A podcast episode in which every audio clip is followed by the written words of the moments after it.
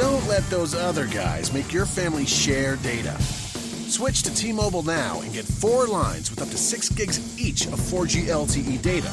Just 30 bucks a line. And no sharing. So ditch your data worries and switch to the uncarrier today. Get to T-Mobile or call 1-800-T-Mobile. Limited time offers plus taxes and fees. Capable device required. Coverage not available in some areas. See store for details. Blog Talk Radio.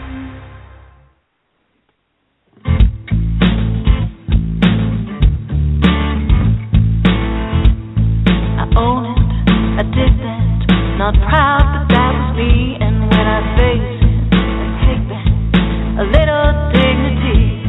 Not looking for excuses. I just want to be free from power.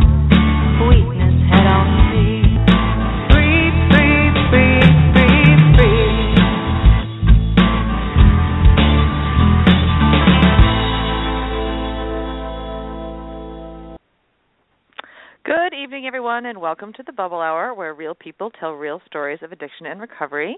I'm Ellie, and I'm joined tonight by my co-host Amanda. Hi, Amanda. Hey, Al.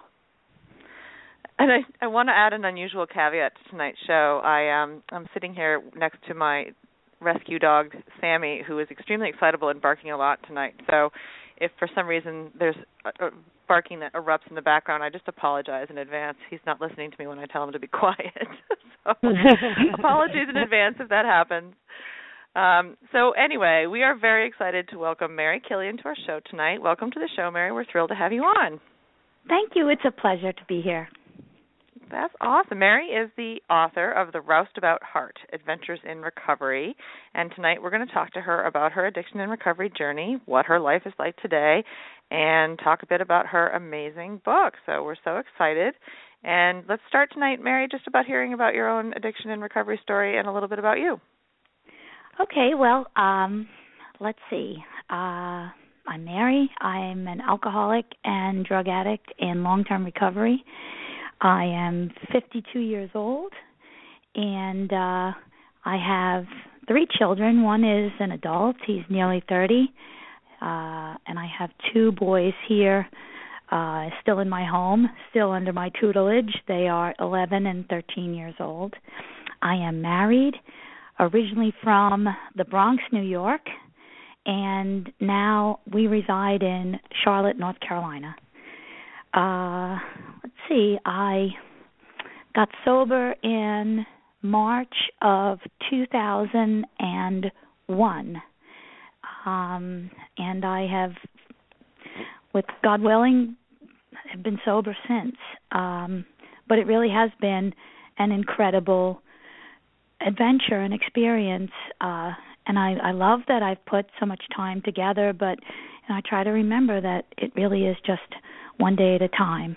Um, whenever I tell my story, uh, you know, I, I'm always amazed that I have to cover so much ground because it started when I was very, very young.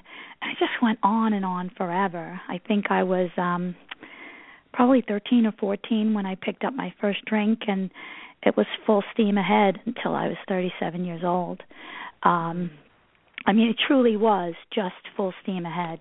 Uh there were no I don't recall ever having a desire to stop. I the only desire I had to stop was that people would stop breaking my balls, you know, about it and um and you know, like get off my case or if I was in trouble, then, you know, I wanted the trouble to go away, but I never wanted it to point directly to my um to my addictive nature and to the things that I was doing. I wanted no responsibility for that at all. And um, you know, I can't come from an alcoholic family. Um my dad drank and my mom drank because my dad drank and when she was upset with him, she drank and they were two different kinds of drinking going on and so when it was my turn to start drinking, you know, I was certain that I would be able to do it better than um than either of they of them did and I incorporated drugs into the mix so that I wouldn't get sloppy. And um Mm-hmm. and I think that you know mine was cocaine and amphetamines and you know kick cocaine when I felt fancy and amphetamines for day to day and um you know and the whole while just lubricated by the alcohol. And you know just it, part of the story is just you know boyfriend boyfriend husband husband husband boyfriend you know it's just boy crazy you know to the you know, looking to fill that need in someone else or find that hole filled in someone else. Um my third husband which the third time is a charm um you know he we were at a point in our marriage where you know he would have left had I not had I not taken a look at myself and tried to do something. So I you know I did not go willingly into recovery um mm-hmm. you know but I really was I felt backed into a corner. Um so you know it's I'm grateful for it but you know I I certainly was not leading a big charge into enough's enough um mm-hmm. you know i just i knew he would leave me and i was terrified that he would leave me so um you know so when i when i did get sober um you know i was sober a good couple of years but but again i'm you know now that i've got an, a bunch of time together i recognize i did it all wrong you know like i i would have i mean i there's no wrong way but i wish i'd done it differently i wish i'd done it more gently in in doing all the things that are recommended when you get sober but i guess you find your own way how you find it mm-hmm. you know um and now i'm at a point where um you know i'm grateful f- for everything that happened the way it happened um and it keeps enriching my life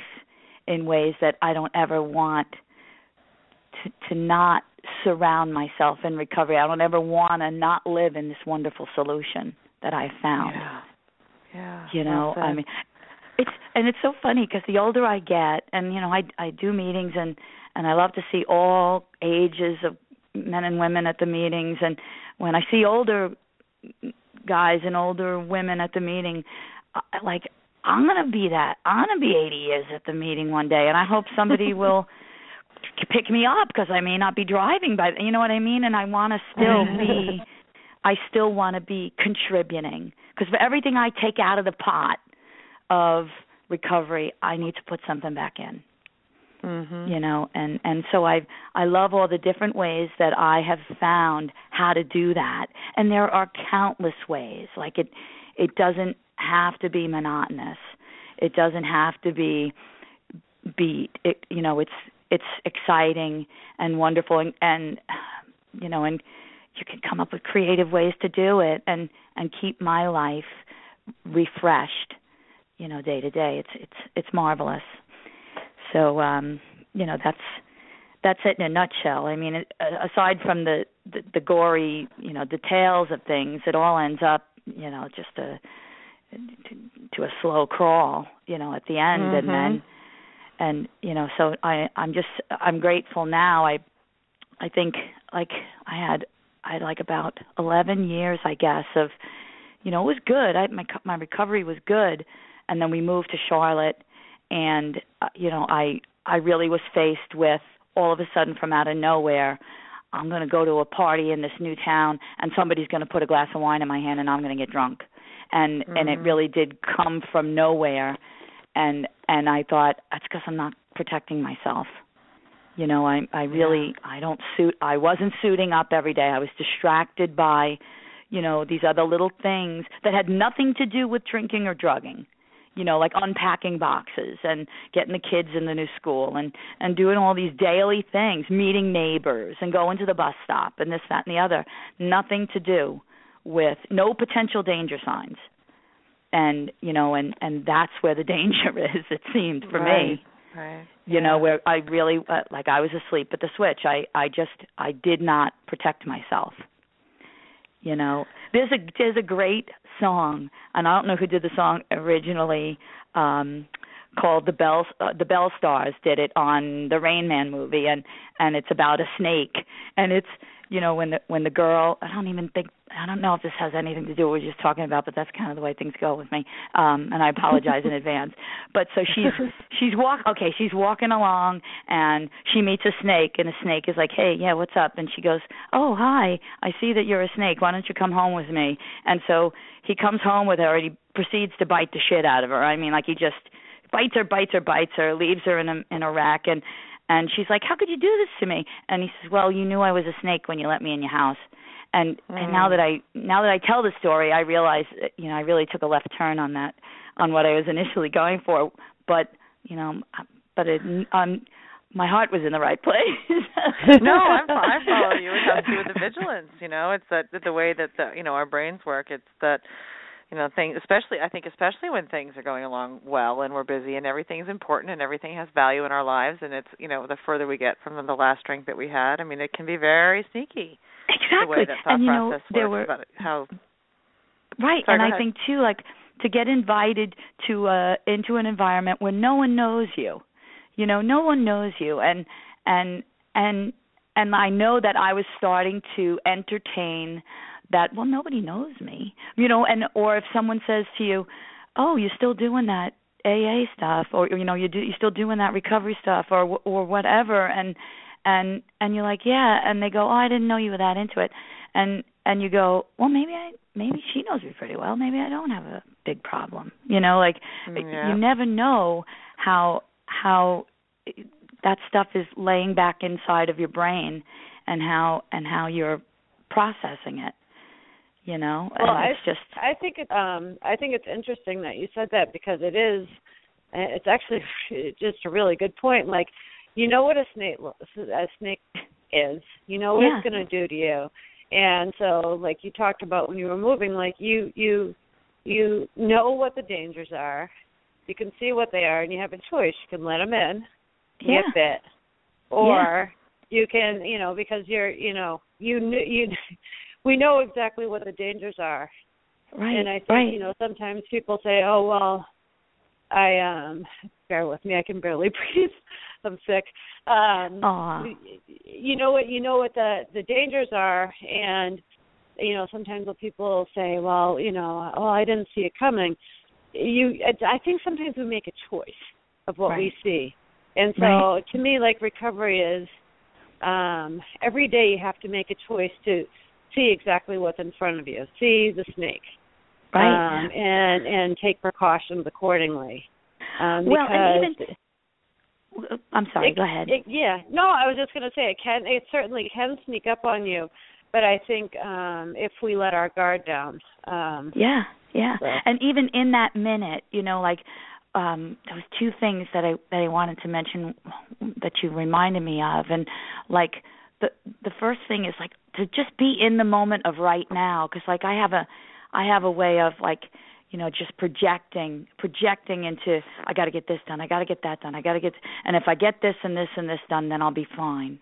And and so I'm not in right now. I'm already in the the future or I'm dragging shit from the past and and I'm not where I need to be. My feet are you know up and and they're not on firmly on the ground. And and you know I think from from my my career uh you know as a as a as a you know just a, a, a voracious drunk and drug addict like just my career I I have gotten strangely hardwired into you know what's behind me what's in front of me and not what's right now you know? And so i have to be i Yeah. have to be i have to be in right now. And you know it's it's probably the you know the most uncomfortable place and i i don't know why because it brings me the most joy when i'm present. You know i i feel completely connected. I feel completely pe- as peaceful as i can be. And you know but yet i'm wanting wanting wanting or this neediness Mhm. you know it's probably like it is one of my biggest like character defects is just this absolute neediness and it creates a just an extraordinary hunger that i have to manage minute to minute day to day. You know Mhm. it just it is a it's incredible. And um and the other thing you know that i wanted to share before i forget it is you know my recovery has proceeded and grown in in measures and phases. And you know this after this move that we made down here I realized I don't want to be anonymous about my recovery. I I want people to know. I told people who were not in recovery, friends I was making that I felt I could trust. I made new friends quickly and incorporated them into, you know, a, a, a very secure group of folks I could I could depend on. I wanted them to know about me so that I could they could help me stay accountable you know, mm-hmm. I mean, I I didn't lay it on them like you. If you see a drink in my hand, slap it. Up. You know, like I mean, I just I I wanted to be accountable, and the more I revealed about myself, the more I realized it was really helping me to not put my life in compartments. You know, where mm-hmm. it, it it helped me grow my life into a more seamless thing where you know i i don't have to be this kind of person here or this kind of person here. I got to watch myself here. I can just be myself. I could be mm-hmm. myself and and it really helped create a more like i i just feel more serene um because i can be myself in every single situation. And it has helped open doors um that previously i might have hesitated.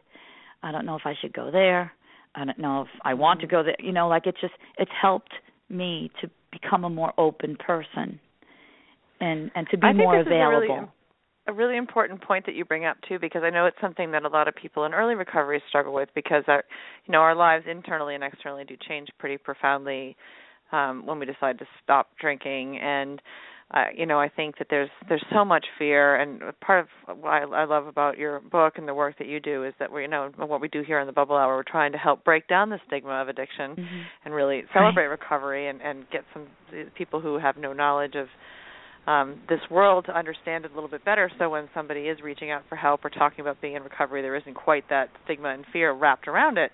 Um, but I think early on in the process, it can be kind of unimaginable to think of being able to have you know especially like you know i'll just paint a picture of a you know maybe a suburban wife who hangs out with her friends and they go out for wine all the time and there's mm-hmm. just alcohol is such a part of our everyday lives that it just seems unimaginable to be able to be the person who not only doesn't drink but who is open and accepted for it. So exactly. um, you know I, I think it's a, it'd be interesting if you talk a little bit about the evolution of that for you. I mean in, in my own experience as terrifying as it was to be more open about being in recovery, I I really and truly did not experience any direct backlash. I mean, maybe there were people gossiping that I didn't know about, didn't care about, right.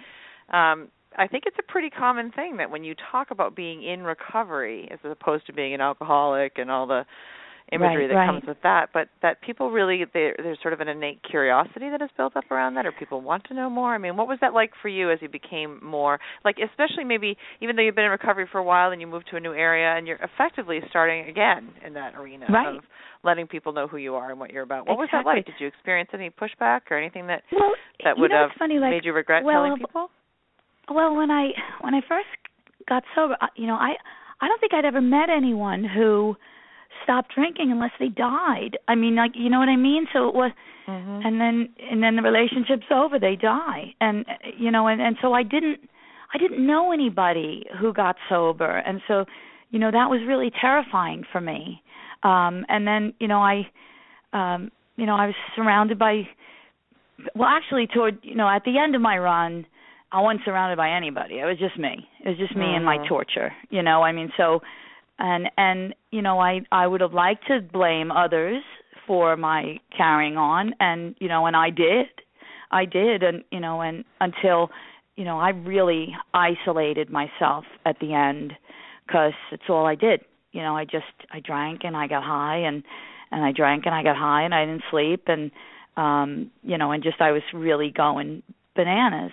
And uh but then when i got sober you know my I didn't I was afraid of what any new information. So, you know, I decided I put everybody in a category who wasn't drinking that not, this was not going to be fun, but it was something I had to do, that it was a punishment, you know, and all of these things. And and you know, it really wasn't anything like that. And um but now as as time goes on and you know, the more I customize my recovery, which you know I don't have to pick up. And the the one of the things that kept me in, engaged in my recovery was that I didn't have to eat everything they served. You know, like mm-hmm. I could I could I can pick and choose what I wanted and and in all honesty, the spiritual angle in the beginning was not for me. Uh, you know, it, it mm-hmm. just it was something that you know, I I came from, you know, I like Catholic upbringing and you know, I I had a relationship with God when I was a kid, but it was really not uh you know, it was not a sound one. It was, you know, it was like a relationship with anyone else I had in my life. It was very two-dimensional um and i you know i i checked in with god when i was in trouble and you know i begged for help that he never helped me the way i wanted to get help so it was really a useless relationship to me but when um you know i picked up the other things. I picked up the you know don't drink go to meetings that that i could do. And but i i would listen to people with their relationship with god and i i was envious of what that was about. You know, I wanted to not feel lonely um in in my sobriety and I you know, I was feeling lonely and you know i didn't i was distrustful of the people that i met even though they looked happy and they were open and friendly and but i didn't want anybody to get too close. You know it's just mm-hmm. like oh f- let me figure this out on my own. Let me let me take all this information back to my little cave and go through it myself. I'll get back to you. You know and and you know it's just like and that's and that was the way I was living my life prior to getting sober. So it wasn't going to work you know because it look what that look where that got me you know doing everything yeah. by yourself and I'll figure it out don't worry don't worry I'll figure it out you know um so incorporating God into my own program of recovery was crucial and mm-hmm. the the more time that's gone on the more I have been able to really have an adult conversation with God, an adult relationship with Him that has been so rewarding.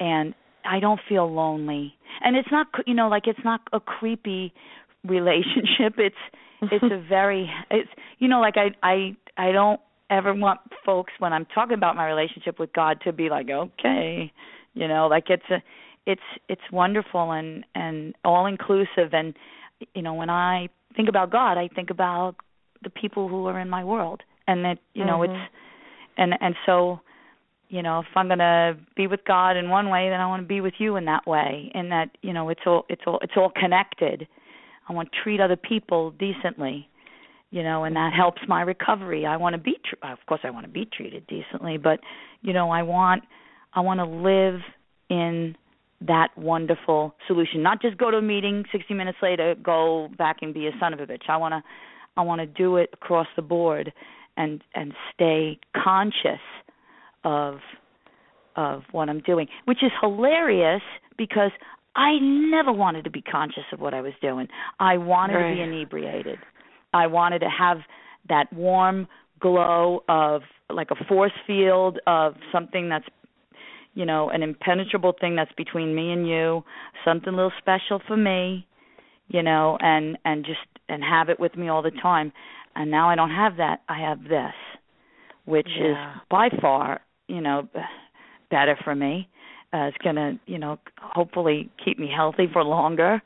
Um, you know, and and in the long run, you know, I have more staying power in this in this new choice, in this, you know, more wonderful choice. Sorry, such a powerful um I don't know, just a story of the evolution of what happens when we come into recovery because I, what I hear and the things that you were just talking about too, there's so much vulnerability involved in that and yeah. trust and willingness. I mean, for you know, you put your finger right on it. We for the most part, I think even people who, for lack of better terminology, have a high bottom, you know, who are otherwise functioning totally normally in the world, but their inner landscape, emotional landscape has become desolate and lonely and small right. because you know, we we live in two worlds. We live in the world that everybody else sees and then we live in this dark world of addiction and drinking and drug addiction yeah, the, the dual and it's so, like a dual lifestyle, right? and it's very mm-hmm. closed. It's very closed, and so the idea of stepping from that into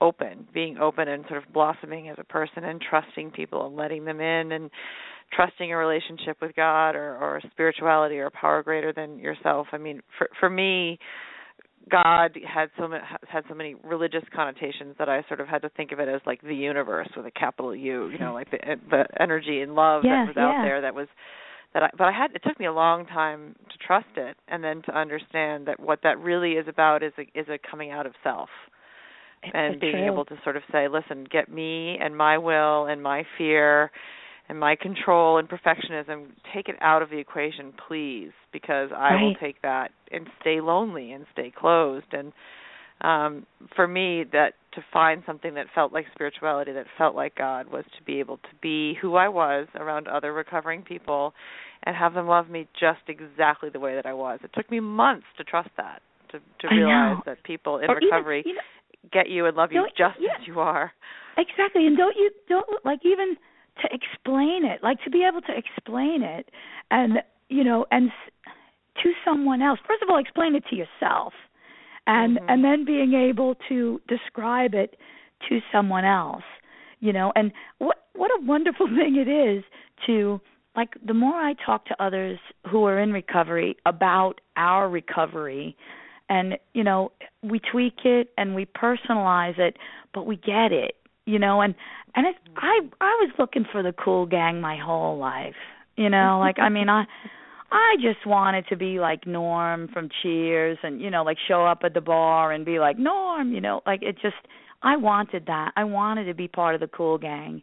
And you know i just i didn't know how to say no. I just i was part of every gang. And and I I did not know how to say no, and then I, it was too much, and so you know I just want it. It became like I just wanted to keep up.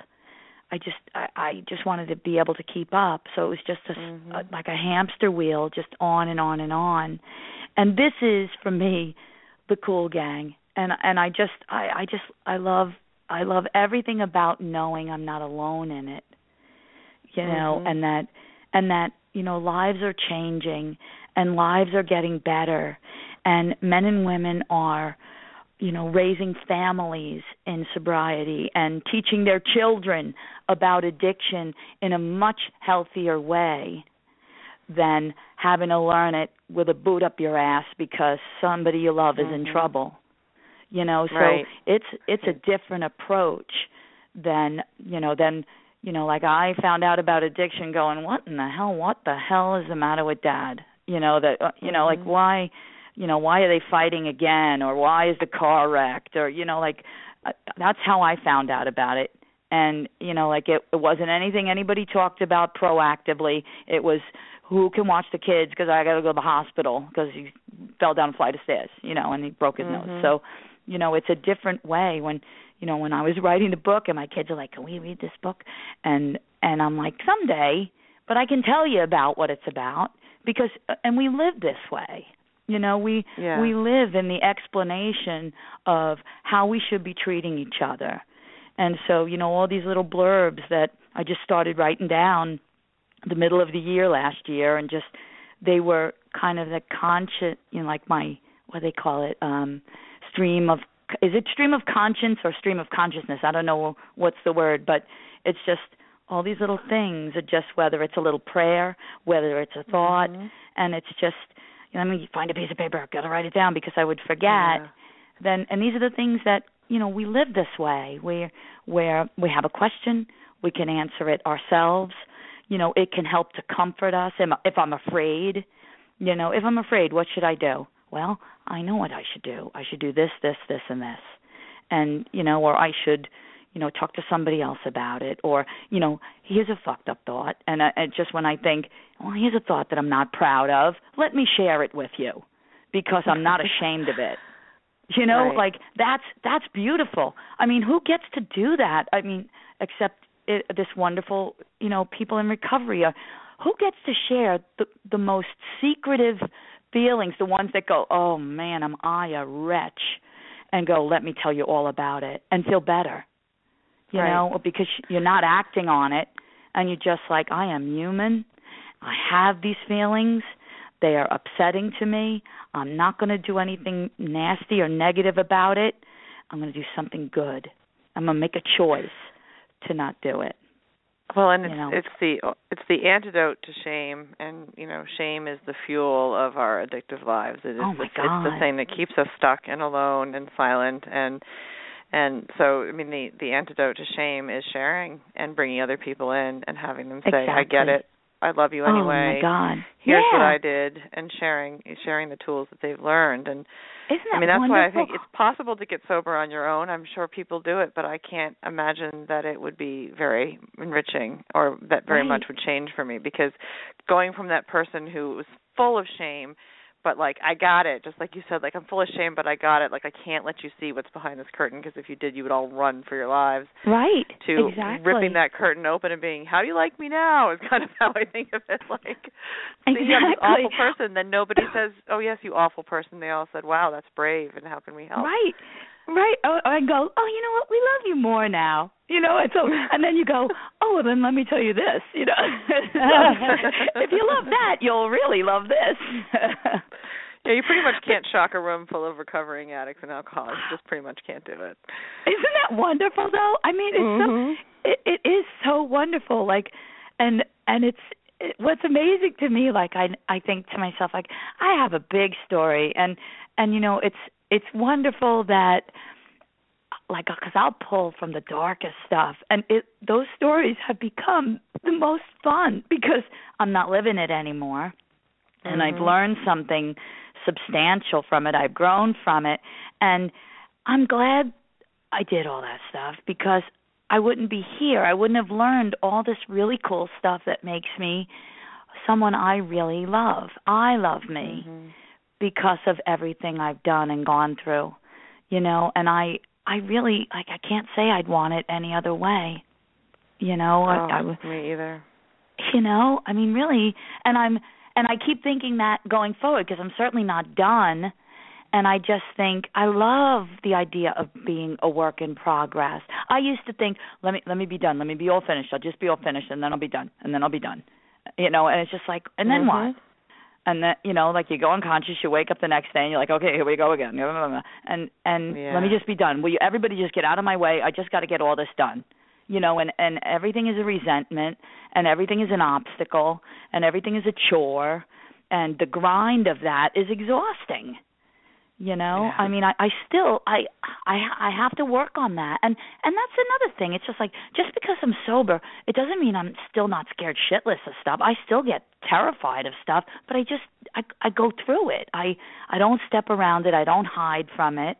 I have all the feelings i had before but now i feel them and i deal with them. Yeah. you know which you know it doesn't mean like that's that's one of the things that is you know just that's so important when we share like you're still going to have these feelings. Um you know some are going to get less and or some are going to be exaggerated and but you're still going to have them and and you get to know how to deal with them you know? And when we deal with them i get in so much less trouble now. I mean i just get i get in so little trouble anymore. And it and initially like i thought oh life will be so boring when i get sober. It'll be so boring. I i can't get sober. Life is boring. That's because there's no drama you know but it's still thrilling. Life is so much more thrilling without the drama. You know the So drama leaves everything The drama. you know it's like good lord who needs the drama? You know and but that's all that it was was drama it was all Yeah. freaking drama. I i was writing a story the other day about oh, i've got to finish this i got to finish the story. This is a great one of you know like i i had one light bulb left to my name. I had one light bulb. And i'd unscrew the light bulb and go from room to room with the light bulb. And i didn't have i didn't and it's just like oh this is a terrific story. And unless like it's crazy. It's it's absolutely crazy.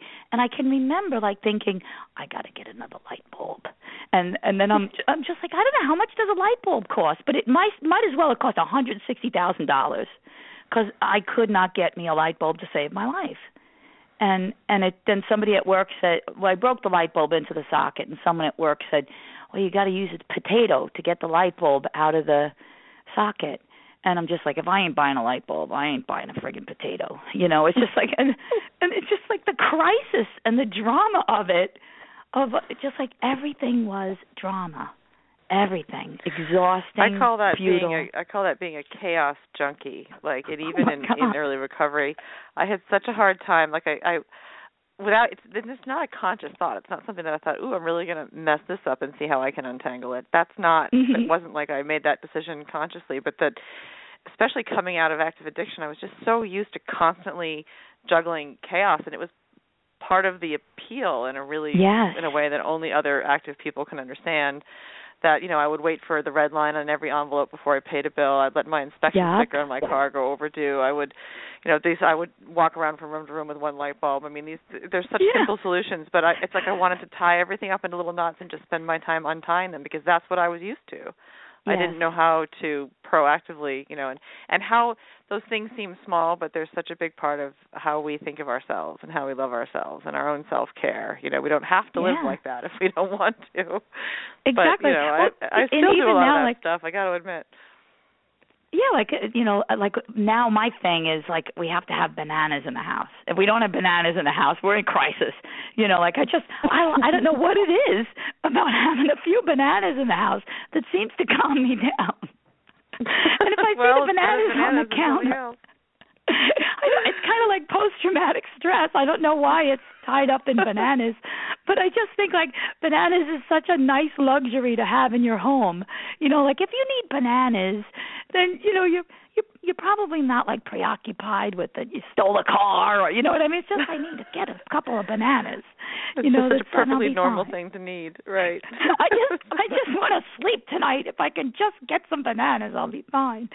But it is it's, it is amazing that that you know that when that's all gone, and you know, don't you think too like like once once you go okay enough enough like everything got easier in that on, from that end. Everything just became easier. I mean there still were problems and residual hiccups and bumps and messy situations but just everything seemed to become easier when you just stop all the nonsense.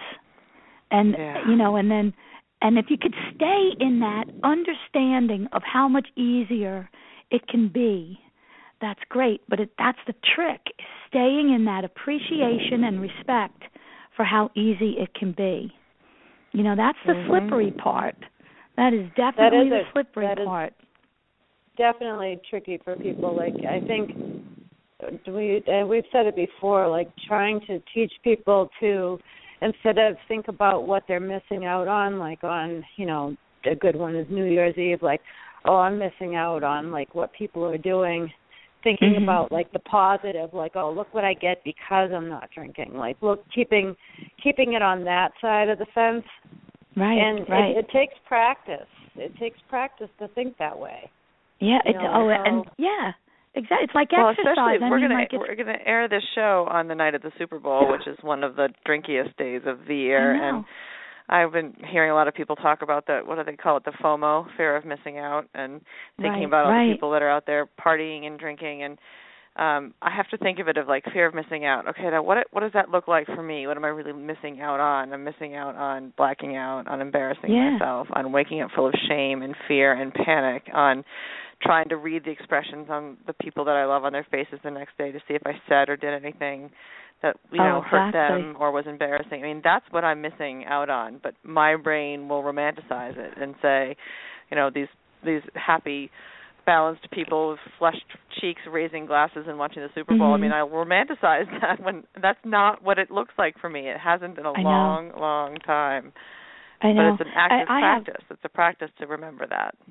Well, fortunately, like I I do I remember how like I I remember all so much of the ugliness. Like I I do very little romanticizing. Um you know because because I was like eating myself alive with it and and you know I when I think of my active addiction I think of the awfulness of it first um which is you know for me is good because you know I I don't I don't want to remember the happy times. you know, I I really don't. I want to keep them really far from from anything. I mean, sometimes like on a sunny day or like you'd be driving in the car and like you hear a song on the radio and I'll remember like oh going to a happy hour even though I didn't own a vehicle. So you know I don't know what parallel universe I would have been in but you know where you're on your way to a happy hour and your song is playing and you know maybe something like that it'll be so brief and and you know just so odd. And i and i think i can live that way now without all of those trappings and without all of the the snags of that you know but again there's where the danger is where you know all it takes is a minute to make you go left rather than right you mm-hmm. know so i do like i i try to you know just like today we went after church we went to buy donuts and and the, the counter at the donut shop said it was all these crazy maple bacon donuts and this that and the other and and I saw one that said bourbon and sure enough i'm looking what does that donut look like? You know what i mean? And just and i mm-hmm. and i just mm-hmm. like why? Why?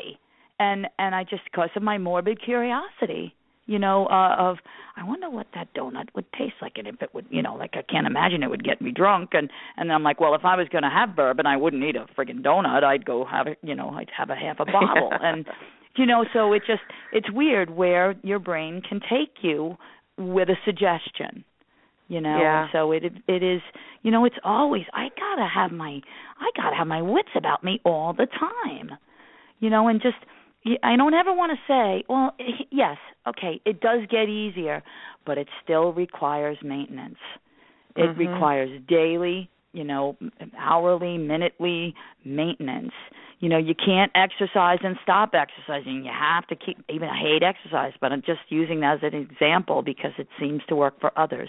You know i don't like exercise but i know it's good for me. And you know the fact that i don't exercise means you will never see me in a bathing suit but that doesn't mean that exercise doesn't work. You know mm-hmm. it's it's it's good for you. Sleep is good for you you know and you need sleep. Yeah. you need sleep every day you know which is something i thought i could avoid you know, I thought I didn't need sleep because I had the help of all my drugs and you know, I just didn't need sleep. I could eliminate that completely. But, you know, sleep is is such a silent help. You know, it's oh, quiet. Where we recharge My and re-energize God. and yeah. I know. It's so wonderful. Well, Who knew? Who knew sleep would be so helpful? sleep is awesome. well, that was one of the earliest gifts that I remember is that, you know, sleep was just intermittent waking up with panic attacks and shaking and oh sweating and trying to fight it back. I mean, that's what sleep was like for me for the or pass out and wake up and I'm not refreshed. I mean that a good night's sleep and waking up alert and aware and awake the next morning is one of the first gifts that I got when I got I know. sober. It's, and now it's so excellent. We get to do it every day. You know, and you know what? Like for me, for me, like sleep is so excellent because I like my thing was uh, if I get 90 minutes of sleep a day, I'll be fine. And, you know, and so 90 minutes of sleep a day, uh, can you imagine? And like, I can remember feeling sad and like getting up and going to work and going, tonight I'm going to go to sleep. Tonight I'm going to go to sleep. I promise myself I'll go to sleep. And sure enough, man, I get out of work and go cop and go get my dope and go get Mm-hmm. my alcohol and and I'd be up doing it again and I'd be the saddest person in the universe. I'd be so sad. But like there was part of my mentality going, I spent all this money on drugs. I spent all this money putting all this alcohol into my system. It's a shame to waste it by sleeping. You know, it's just like that. Yeah. Exactly. It's just like, are you kidding?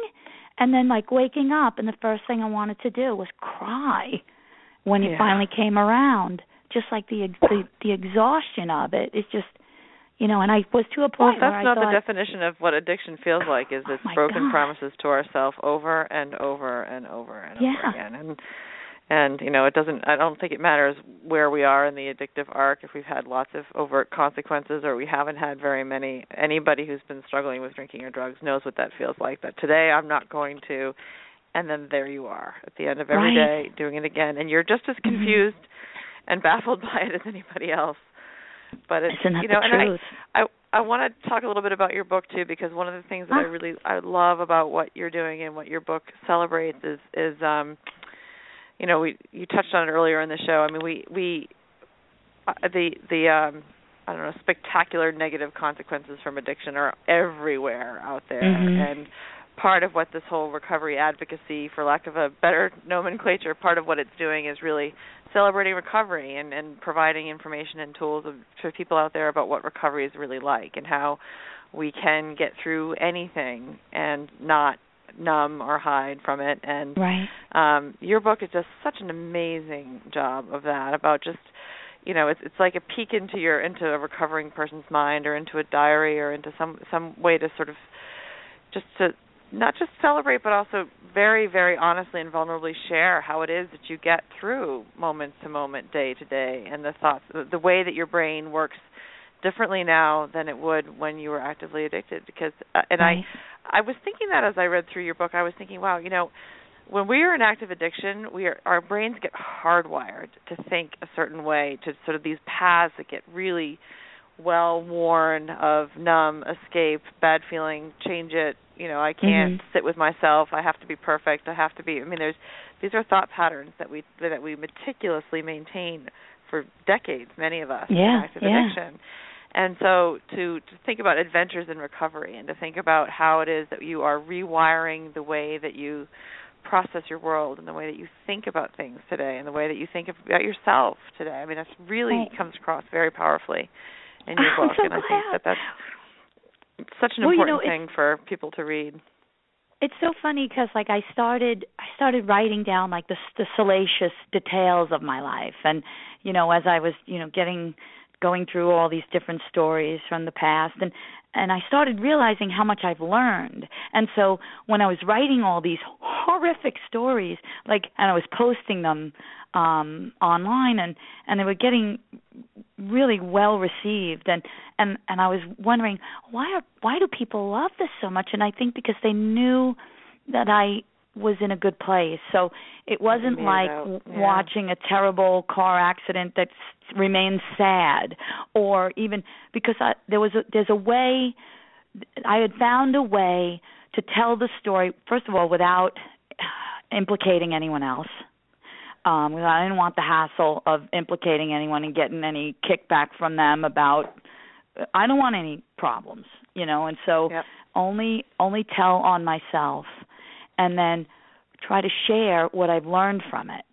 And and so that is a positive energy. And so from that I started, you know, thinking about all the little things that I have learned and and I just started jotting them down and I was posting them on Facebook and just overwhelming response of me too I feel that way. Oh my God, you read my mind, or this, that, and and mm-hmm. so you know, like, and then it it motivated me even further because I mean, I just love compliments. I love them so much, and so I would like kind of challenge myself to share more and you know share some of the dark ones and and bring you real real close to some real discomfort, and then recognize it's okay. It's okay to to be honest about what you're feeling because you need to be honest.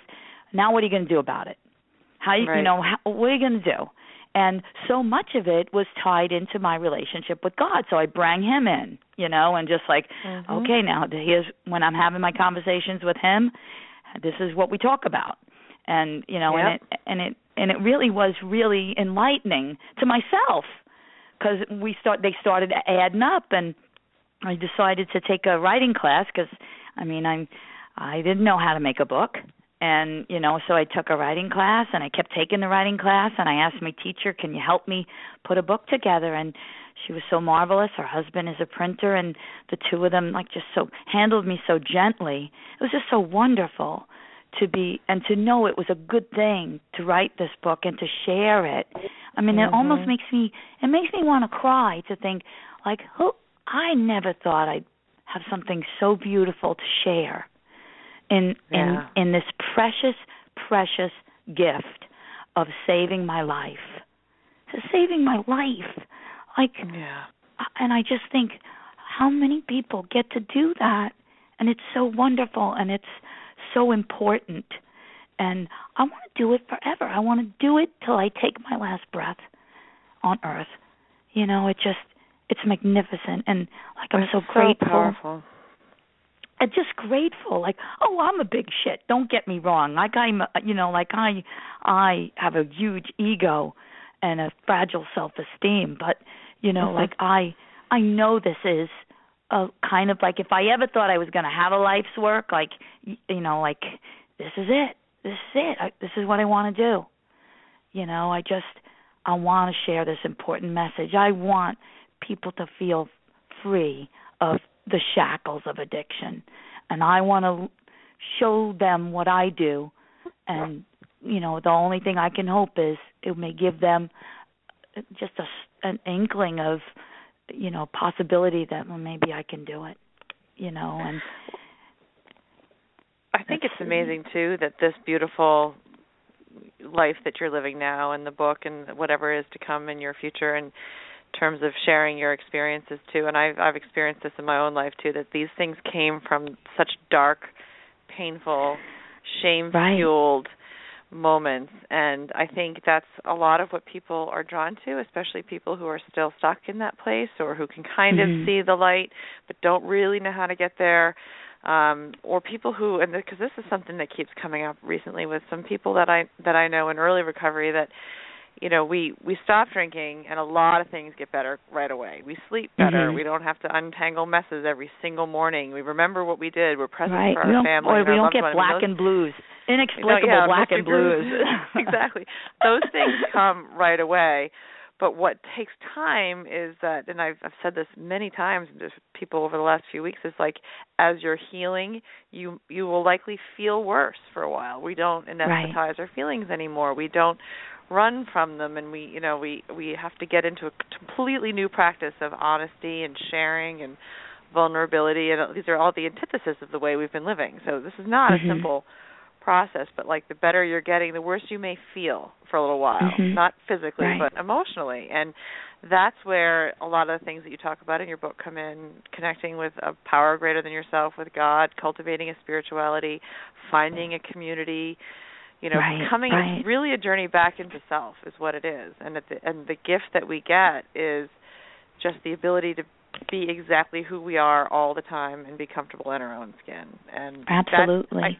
I, if you had told me in the, during my active days that I could feel that way even for 15 minutes, I would have laughed in your face. But that's how I- we live every day. It's worth all that discomfort because so that's the reward that we get. And you know what's so nice too, like is you know, because I do meetings and like I love I love my meetings and when my in initially I can remember sitting in meetings and like I was afraid for the meeting to end because I, good, bad, or indifferent, I felt safe there. It was the only place Yeah. I felt safe in the very beginning, as fragile as I was, even though I didn't know anything about what was going on. But I felt like it was a it was a very it was a it was a weird I don't know, like a safe haven almost, like and and I didn't know I wanted it all. I wanted it all immediately and see that's the thing, like it's quick, it's slow, here's a little, maybe you get a lot there and you know, it's it's not on my terms. None of it's on my Mm-mm. terms. And that's No. you know, the whole concept of letting go and and allowing uh, this miracle to happen is not something I was into you know Mhm. and and the more time that goes on and the more i stop digging my heels in on shit the better things go you know and just can Mhm. breathe take a nice deep breath instead of these little shallow breaths that you know like i'm just Yeah. And you know it just um yeah like if i would see how happy people were and and i would i would be like i want that i was very covetous of it. I don't use the word covetous often, but you know, I I think it applies. Like I just was like, oh, whatever it is that's whatever it is you're doing, and I can remember like being folks. I remember looking up on on the computer. I remember trying to. I looked up the word endorphins because somebody used the word endorphins, and I'm like, all right, how do I get some endorphins? Because it How do I sounds me some of you know, like I didn't know what the word endorphins. I thought it was dolphin. I didn't know what the hell an endorphin was, and I remember looking it up, going, "What the hell? How am I supposed to get me some of this?" Because, like, I thought I was looking for something to fill that hole that I could no longer fill with drugs and alcohol. And I just thought it sounds like I have to do exercise. I don't want to do exercise. This isn't for me, you know. But it was. I wanted to fill it with something similar, and this is exactly opposite you know, of anything I can imagine. And it's exactly mm-hmm. what I need. It's you know, it's just such a beautiful, beautiful thing. It's it's total irony, you know, which it is, is. It's it's, it's well, you know fantastic. It's fantastic. You know, you know um, what's funny is so many of us I think are control freaks. And so like that whole thing when you're sitting there it did you could feel it. Um you know the whole like oh how do i get that? I need that. I'm Mhm, a control freak. i mhm. need to make this happen. And that's like the whole someone said to me early on they said um as far as like letting go and you know giving it up to god or to your higher power or uh-huh. you know and i'm like but i'm a control freak i need to manage this and they're like but why would you want to Right. and it took right. me a while to get that and i was like oh wait a minute i don't have to and Yeah. then Mhm. and then it got easier it was like oh Right. oh well, this even is this is like oh i don't have to control everything and it takes a while but it's I like know. oh okay this and even just good like the idea the idea of like feeding your recovery every day a little something something to keep you in the know you know like just to even if it's doing a little reading saying a prayer meeting with someone who you know who knows your deal and you know theirs or helping someone out and you know just keep you keep you in it. It's like vitamins. It's like excellent vitamins that help promote good health and you know like and and if there's a you know a day that i that one slips by i feel remiss. I i want to be in this energy. I i Mhm. want to be in this wonderful realization and and awareness. I want to live in this awareness of of a really fruitful really satisfying life because this is what I wanted when I was getting high and getting wasted. This Mhm, is what I yeah. wanted. I just didn't know it would. I wish I knew, you know. I and I and I think as the boys get older, like I want, I I live by example. So you know, I got that going for me, you know. So as I'm trying to explain it, I'm living it. So they got, you know, it don't, and it don't always look pretty. So you know, Mm-mm. it just but it is a real world example so I can break the cycle in these different ways and and then also be an example to my children and to others. And you know quite frankly like I think everybody should be in recovery. It would be so excellent. Everyone would get so much out of it you know and and and I I cuz I know there's a lot of unhappy people that aren't drinking and drugging that are still miserable that could benefit from you know from some wonderful self exploration and Yeah. and you know and giving honesty and sharing self care Yeah. and yep. Community right i mean everybody has their own hang ups and they don't have to be tied to a drink or a drug you know it you, and you can make anything into an addiction if you try hard enough you know so and that's one of the things too like it someone said recently that i found was so interesting they said you know my addiction is on the move it is always on the move mm-hmm. and and that that's a real visual thing of it's looking for that little mouse hole to get back in and if it can't use drugs and alcohol it'll use shopping or it'll use gossip or it'll use you know whatever it'll find its way perfectionism, back in workaholism, control, Mhm. any of those things. Anything that we use to get out of ourselves. Yep. Yep. because that's our Um, nature well, we- it's in our nature We are coming it always happens so quickly towards the end of our hour, but there's a question that we always like to ask people, especially who have been sober while and share as honestly as you do. But what would you what would you tell someone who's listening tonight who's still drinking or is struggling to get sober or who who can hear our message of, yeah, it's better on the other side, but is really struggling to get from where they are to where they want to be? What would you say Mm. to someone like that? That's well, I I because I remember, you know, I remember, and you know, I- I think because I remember what I do remember, I think you know, just con- to consider to consider something else. Just you know, like I blocked I blocked all my senses. I blocked my I didn't want to see anything. I don't want to hear anything. Don't tell me anything. I blocked it all. And I think you know just just let's let something in Mm. new. Let a new thing in because all the you know if because it gets tired. It, it, you know the way we live, it's tiring and it's tiresome, and we get tired. And you know when you're when you're weary, let something new in. Just keep a mm-hmm. window open to something. Allow it. Allow it in. You know because and you you may not you may not realize it at the time, but you know to just I don't know make make something open in you, you know whether Yeah. it's your ears or or or your eyes, you know because something has to get in, whether it's your heart if you can if you can find it somewhere in your heart to let it in, and and then you know if it gets in just hang on to it, hang on really tightly however you can, and Yeah. and then it'll it can grow from there you know that's, but that's so beautifully said, Mary. I I love that too, and I and I think as a as a parallel to that, at least in my own experience, because I remember too very very well. It's also um, you know let something in you open, but usually the thing that I, at least in my experience, but I know other people have felt this, the thing that feels the most frightening, the most that is the thing that you're most unwilling to accept or that you have the most discomfort or fear around is probably the thing that's going to make the biggest difference. Whether that's telling somebody, anybody, that you're hurting, or trying a meeting, or getting Right, online and right. opening up, or reaching out to somebody. I mean, those things produce profound discomfort and fear in you, then you're probably onto something because right I, the addiction right. wants I us went to to- stay closed and protected from that. Right. I went to a, a essential oils party the other day, which was just the sweetest thing. I'd never heard of it before. And they say when you're smelling the oils, the one that makes you go, Ugh, "That's disgusting." That's the one you need the most. And and it I found it very interesting because like I mean I was sniffing all these wonderful smells and the citrus and lemon and peppermint and all this other stuff, and then it came to one that just smelled like weed wonk, and I was like, ah, this is disgusting. And sure enough, like it's it it was the one that you know it was speaking to me in some way. And and i think you know like just if when you're open just let something new in you know just let something new in and and and see what happens. Cuz i mean like you can make suggestions. Don't drink. Go to meetings. You can you can make all these suggestions and and you know you never know how far down somebody is.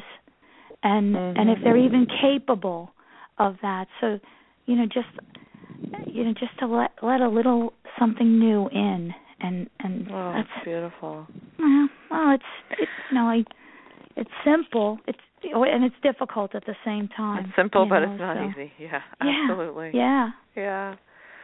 Oh, well Mary, thank you so very much for being on the show tonight. We appreciate it and uh we want to share where you can learn more about Mary on the internet. Her website is marykillian.com and she has a new blog and an old blog website. The new blog is highwiregirl.com. I love the name of that. And the old you. old blog is highwiregirl.blogspot.com. And the book, The Roustabout Heart: Adventures in Recovery, you can you can go to theroustaboutheart.com and learn more about the book there. And it's uh, we strongly encourage you to check it out. It's amazing. And I really really loved it. Um, Thank you, so thank you again so much. I wish we had more than an hour to talk to you. I could probably talk and to I you for six appreciate it hours. too it was so much fun I knew it would be Yeah. Um, and as we close tonight's show, we, as we always do, would like to direct you to our parent organization, shiningstrong.org. There you will find links to all of our resources, including the Bubble Hour and Crying Out Now and other initiatives around recovery advocacy. Visit the Bubble Hour's website at thebubblehour.com to find a link to many recovery resources, including Jean's blog Unpickled and my blog One Crafty Mother. Our email address is thebubblehour at gmail.com. And please do email us with any topic suggestions, thoughts about tonight's show, or just to reach out and introduce yourself. We love hearing from you. Follow us on Facebook and Twitter, and please let us know any oth- any feedback that you may have. We thank all of you for listening to the Bubble Hour, and hope everybody has a great evening. And thank you again, Mary, so much. me too thanks girls Thanks, care. Mary. bye Bye. Bye.